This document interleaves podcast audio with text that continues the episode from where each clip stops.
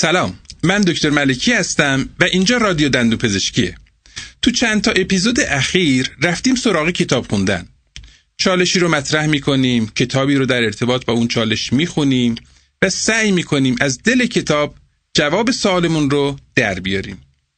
اگه تو چند تا اپیزود اخیر با ما همراه بودین سه تا کتاب رو با هم کار کردیم. هر برند یک قصه است اول سود و آن یک چیز. امروز توی اپیزود 25 در خدمت یکی از همکاران عزیز دانشجومون هستیم که زحمت خلاصه کتاب از خوب به عالی رو کشیده به نام دکتر ارسطویی از دانشجوهای دانشگاه آزاد تهران. امیدوارم به دلتون بشینه و به کارتون بیاد. شما هم اگه بخواین در زمینه خلاصه کردن کتاب های مدیریتی تو اپیزودهای بعدی با ما همکاری کنین ما توی رادیو دندو پزشکی خوشحال میشیم در خدمتتون باشیم. و تریبونی باشیم برای شنیده شدن بیشتر صدای شما.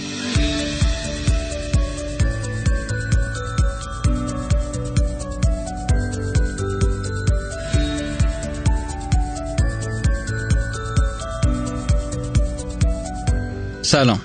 دکتر عرستویی هستم دانشجوی دندان پزشکی از رادیو دندان پزشکی قراره تو این قسمت به یک مسئله مهم مدیریتی توی اداره مطب اشاره کنیم. و بعدش با خوندن یک کتاب خوب بهش پاسخ بدیم. چند سالی بود که تو مطب و کلینیک بقیه کار می‌کردم. بالاخره تصمیم گرفتم که مطب خودم بزنم. قبلش هم سعی کرده بودم اون قلق و لازم اداره کردن مطب و از کسایی که براشون کار می‌کردم یاد بگیرم. خلاصه که فکر می‌کردم دیگه همه چی یاد گرفتم. تا وقتی که یه مدت از زدن مطبم گذشت. دیدم که همه چی اونجوری که فکر می‌کردم نشد. نه اینکه بد باشه ها ولی اصلا عالی نبود.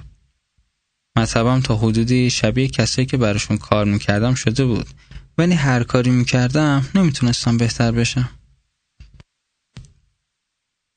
باید بگم که اختلاف رسیدن به اون خوب بودنه که اکثرا هستن و منم بهش رسیدم و اون عالی بودنی که فقط تعداد کمی بهش می‌رسن خیلی کمه. ولی اختلاف جایگاهشون تو عمل می‌بینیم که خیلی زیاده.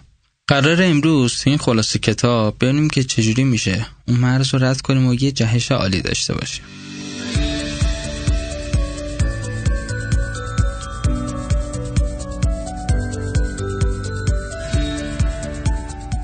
از خوب به عالی. چرا برخی جهش می‌کنن برخی نه؟ جیم کالینز. جیم کالینز تو کتاب از خوب به عالی به ما یاد میده که عالی بودن یه انتخاب آگاهانه است.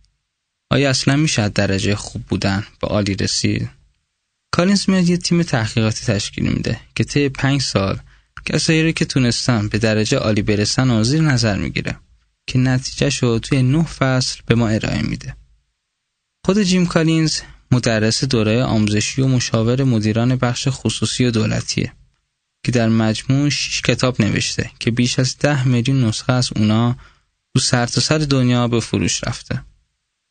کالینز میاد با یه ادعای ساده شروع می‌کنه که جامعه شرکت و افراد عالی کمی داره.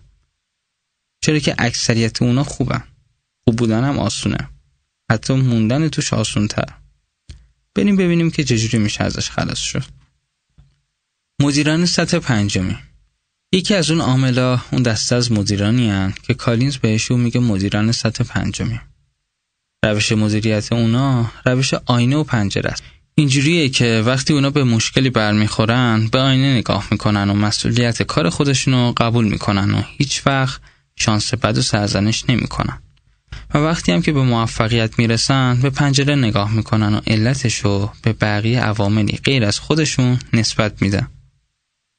کالینز اعتقاد داره که بسیاری از مدیران پتانسیل تبدیل شدن به مدیر سطح پنجمی رو دارن که اولین گامش مشخص کردن یه مقصده. دومیش هم انتخاب نیروه که بتونه ما رو حرکت بده. نکته که کالینز متوجه شد این بود که اول باید نیروی مناسب انتخاب کرد. بعدش مقصد رو تعیین کنیم. مثلا یکی از مهمترین نیروهای توی مطب منشیه که بهتر قبل از استخدام یه سری فیلترهایی مثل مهارت ارتباطی، مهارت کار با کامپیوتر، رفتار و ظاهر مناسب، توانایی یادگیری، جهت سازگاری بیشتر و داشتن روحی تیمی رو اعمال کنیم. کالینز از جهت اهمیت موضوع میاد مثال اتوبوس رو می‌زنه. فرض کنید شما افرادی رو سوار اتوبوس می‌کنید اگه اونا به خاطر مقصد اتوبوس سوار شده باشن و اتوبوس تغییر مسیر بده اونا پیاده میشن. یا اگه به خاطر مسافر دیگه سوار شده باشن صرف نظر از مقصد تو اتوبوس میمونن. با انتخاب افراد درست نیازی به انگیزه دادن یا مدیریت سفت و سخت نیست.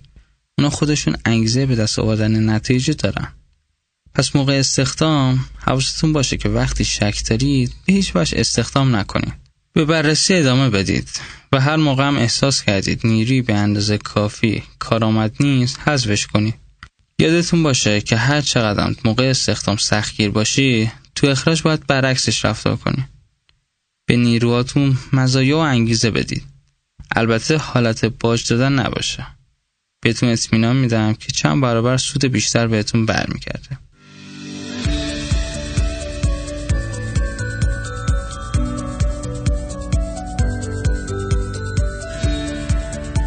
اشکال متمایز تفکر منضبط. کالینز دو شیوه براش ارائه میده. اولیش روبرو شدن با حقایق وحشیانه واقعیت و دومیش مفهوم جلتیقی آیسا برلین تو مقاله خودش افراد به دو دسته روباه و جلتیقی تقسیم می‌کنه. روباه ها به دنیا نگاه می‌کنن و پیچیدگی هاشو می‌بینن. اونا اهداف مختلف رو همزمان دنبال می‌کنن. روباه ها درست مکارن ولی نمی‌تونن در برابر دفاع ساده تیغی پیروز بشن. جوجه تیغی یه اصل هدایتگر بنیادی داره که به خاطر اون هر بار حمله روباه و خونسا می‌کنه. افرادی که مثل روباهن افکارشون رو توی چشم متمرکز نمی‌کنن. در عوض جوجه تیغی ها هر چقدر که به یه مسئله پیچیده باشه تمام چالشاش رو توی ایده ساده محدود می‌کنن. حالا که مفهوم جوجه تیغی و روباه رو متوجه شدید شبیه کدومشونی مثل روباها به مسئله پیچیده نگاه می‌کنید و روی یک چیز خاص متمرکز نیستید. یا مثل جوجه تیغی سعی می‌کنید مسائل رو برای خودتون ساده کنید و روی یک چیز خاص تمرکز کنید. یه نکته اینجا بگم که یکی از اشتباهی که اکثر پزشکا مرتکبش میشن تو مبحث تبلیغاته. حالا این اشتباه چیه؟ اینکه فکر می‌کنم موقع تبلیغ باید درباره همه چی و هر کاری که قراره برای بیمار انجام بدن صحبت کنن. البته باید بدونن که موقع تبلیغ بهتره روی یک موضوع خاص تمرکز کنن. مثلا پزشک عمومی که چندین کار توی مطبش مثل اندو و ترمیمی انجام میده موقع تبلیغ باید روی یکی از این کارا تمرکز کنه. فرض کنید این پزشک کار زیبایی رو بهتر انجام میده. پس موقع تبلیغ جای اینکه بگه من همه کار انجام میدم فقط بیاد درباره زیبایی صحبت کنه و سعی کنه بیشتر تو این هیته شناخته بشه برگردیم به مفهوم جوجه و روبا کالینز میگه افرادی که مفهوم جوجه رو توسعه میدن خیلی راحتتر به تصمیماتشون می‌رسن. در ادامه میگه این مفهوم از درک عمیق سه دایره در هم متداخل تشکیل شده. حالا اون سه دایره چیه؟ اینکه شما در چه کاری بیشترین تبهر رو دارید؟ چه چیزی موتور اقتصادی شما رو به حرکت در میاره؟ منظورش منبع درآمدیتونه و عمیقا به چه چیزی علاقه مندید؟ مفهوم اگه به طور کامل توسعه پیدا کرده باشه هر ستا رو شامل میشه. این مفهوم داشتن بهترین هدف، بهترین استراتژی یا بهترین برنامه نیست. بلکه درک این موضوع که تو چه کاری می‌تونید بهترین باشید. کالینز میگه این وجه تمایز حیاتیه. فکر کنم تو الان متوجه شدید که چرا گفتم موقع تبلیغ فقط روی یک موضوع تمرکز کنیم.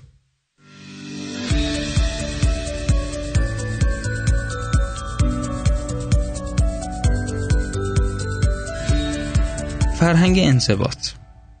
وقتی شرکتی رشد می‌کنه پیچیده تر میشه. می‌تونه از موفقیت خودش هم ضربه بخوره. به ناگاه مشتریان سفارشات جدید زیاد میشن که در صورت عدم مدیریتشون می‌تونن تبدیل به هرج و مرج بشن. یاد شرکت نوکیا افتادم که احتمالا همتون داستانش رو شنیدین. شرکتی که یه زمان حرف اول توی گوشی همراه می‌زد. به نظرتون مردم اون موقع دربارش چی فکر می‌کردن؟ که قراره این شرکت بزرگتر بشه؟ یا اصلا مگه میشه شرکتی پیدا بشه که بتونه باش رقابت کنه؟ ولی تهش دیدیم که چی شد. شاید یه علتش حس غرور بعد موفقیت باشه موضوع پنجره و آینه رو که اول پادکست گفتم یادتونه؟ پس حواستون باشه که موفقیت نیاز به رشد داره. اینجوری نیست که موفق بشی و خودتو باش رشد ندی و بعدش توقع داشته باشی که موفقیت ادامه داشته باشه.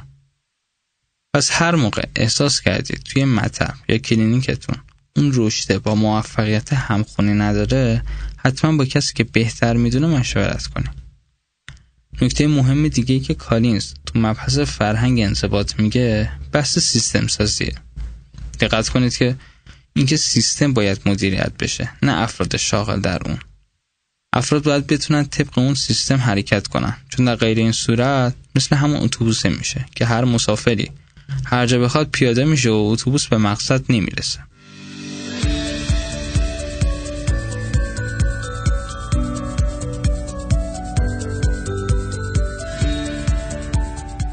شتاب دهنده تکنولوژی. مسلما کسایی می‌تونن دووم بیارن که بتونن خودشونو با گذر زمان منطبق کنن. در حال حاضر اگه کسی مثل 50 سال پیش می‌خواست فعالیت بیزینسی کنه مسلما بدون هیچ تعارفی حتی وارد چرخه رقابت با بقیه هم نمی‌تونست بشه. یکی از مهمترین علتهای الزام این تغییر وجود تکنولوژی. همینطور که خودتون می‌بینید به سرعت هم داره تغییر می‌کنه. تغییرات ناشی از تکنولوژی دیگه مقوله جدیدی نیست. هممون هم دیگه بهش عادت کردیم. ولی سوالی که کالینز مطرح می‌کنه این نیست که تکنولوژی چه نقشی داره بلکه اینکه چطوری میشه در مورد تکنولوژی متفاوت فکر کرد و به کار بردش. کالینز میگه تکنولوژی نمی‌تونه باعث ایجاد شتاب بشه. در عوض می‌تونه باعث افزایش سرعت شتاب موجود بشه. پس یه عامل کمکیه برای افزایش بازدهی. نه الزاما خود عامل موفقیت. کارنیز میگه کسایی که از مفهوم جودتیقی استفاده می‌کنن علیک سرمایه خودشونو صرف استفاده از فناوری جدید و بیکاربرد نمی‌کنن. بلکه قبلش از لزوم وجود اون و بازدهی که می‌تونه داشته باشه اطمینان پیدا می‌کنن. همونطوری که خودتون می‌بینید هر روز توی بازار یه شرکت جدید یه دستگاه جدید معرفی می‌کنه. مثلا فلان اسکنر هوشمند با قابلیت فلان یا هر چیز دیگه پس بهتره. قبل از خریدش بریم از الزام وجود اون وسیله توی مطبمون مطمئن بشیم. یه برآورد هزینه درباره به صرف بودنش بکنیم که البته دکتر ملکی تو اپیزود اول سود بهش اشاره کردن و بعدش اقدام به خرید بکنیم.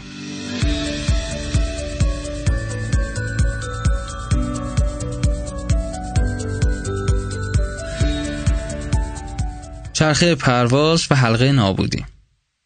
دوست داشتید که تو لاتاری برنده بشید؟ یکم بهش فکر کنید به نظرتون بعدش چه اتفاقی براتون میافته؟ اینکه زندگیتون یه دفعه برای همیشه تغییر می‌کنه و چند پله بالا میره؟ یا برعکسش؟ بیاید یه چرخ و لنگر تصور کنید یه صفحه فلزی بزرگ که روی یک محور سواره. برای به حرکت در چقدر انرژی لازمه؟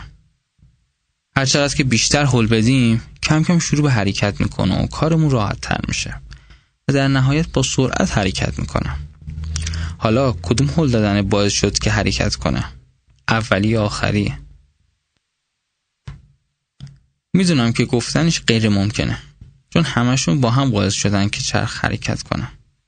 این مورد در مورد افراد هم صادقه. اگه گفتی چجوری؟